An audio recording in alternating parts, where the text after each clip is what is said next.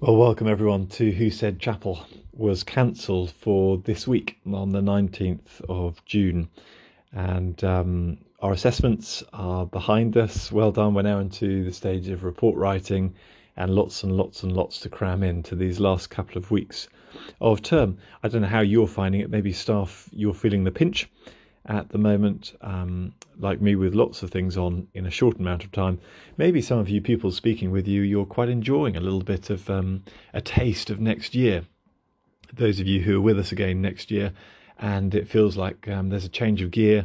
A number of you I've spoken to have really appreciated the step up academically and uh, some sort of freshness and challenge, really, um, in terms of the, the teaching. And also continuing on with your hobbies and things that you've been enjoying uh, through through lockdown.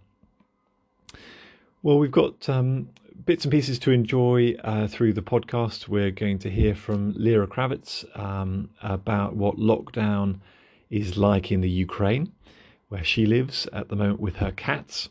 Um, we're going to have a top tip uh, from me, uh, scripture reading from Conor Brocky, um, which is going to help us think about the question how do we keep going when none of this seems to make sense anymore? How do we stay patient?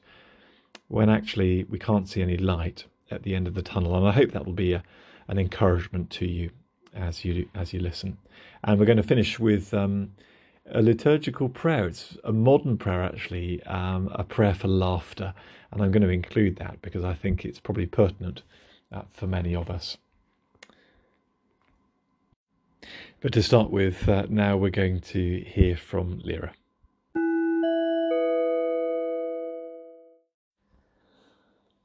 That's our call for our good news story this week from uh, Lyra, as I say, and uh, perhaps she speaks on behalf of a number of you international uh, pupils at Dean Close. And there's quite a thrilling story about her going home, which sounds quite nail biting.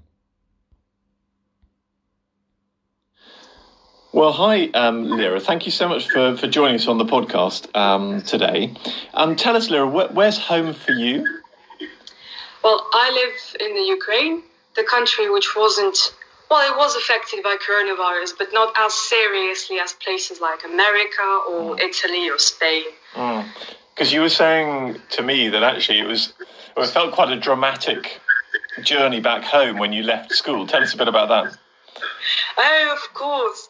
Well, basically, when the whole panic started, when the international students were leaving early because the borders were closing, me and my friend, who is also Ukrainian, well, we've left together, we were actually told that there is no reason to panic and to leave and to do all sorts of things because it's kind of relatively safe and will be brought home mm. easy and all sorts of things.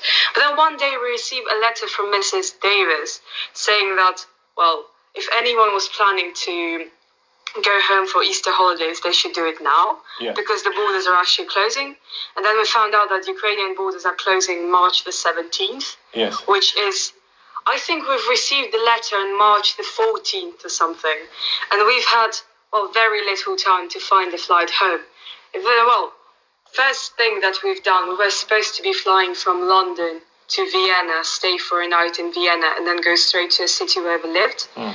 Well, me and my friend were picked up from school. We were going to the airport. We were happy. We were fine. Mm. But then we received a call from my mum saying that our flight from Vienna was cancelled.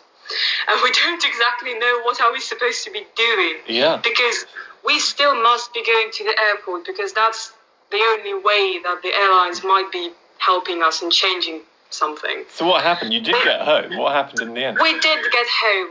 Then we receive a random, sudden information which we weren't expecting of receiving. So basically, our Ukrainian government launched an extra, uh, well, an extra flight, an extra plane, because they wanted to evacuate as many people from different countries as oh. it could possibly be. So you got so, the last train, uh, the last um, plane, sorry, to get get over the border. We've got the last possible plane from London to Ukraine. Yeah. That was before the borders closed.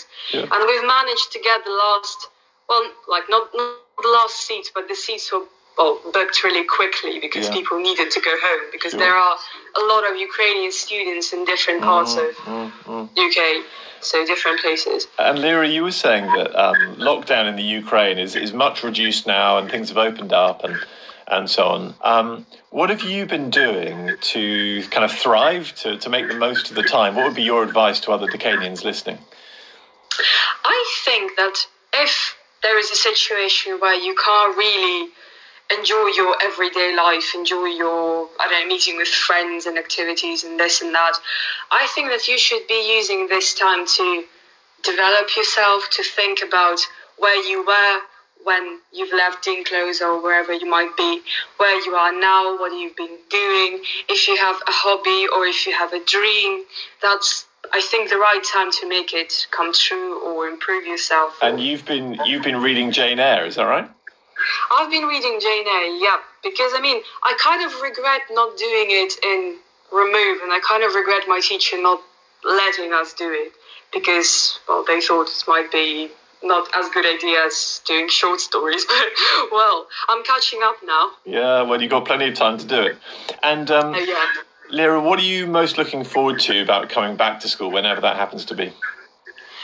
I am generally looking into looking forward into sixth form. Yeah. Well, of course, I'm looking forward to meeting new people, which I assume there might be plenty of. Of course, I'm looking forward to having no uniform because, to be honest with you, I didn't like uniform in remove Right. and fifth form. Yeah. And of course, I'm looking forward to my subject, Yeah. which I'm good at, which I enjoy doing. So mm. I won't have to be wasting time on subjects I mm. don't like. Mm, Well, Lyra, it, it'll be really good um, to have you and the other Decanians back whenever that happens to be. And we're, we're keeping a beady eye on the government instructions and so on. And right now, we've actually got quite a few pupils coming back this week to the prep school, so it feels a little more normal this side of the road, which is great. But um, Lyra, it's lovely to, to spend some time with you. You need to go to your next lesson right now, and um, but thank you for joining me on the podcast. Really, really appreciate it.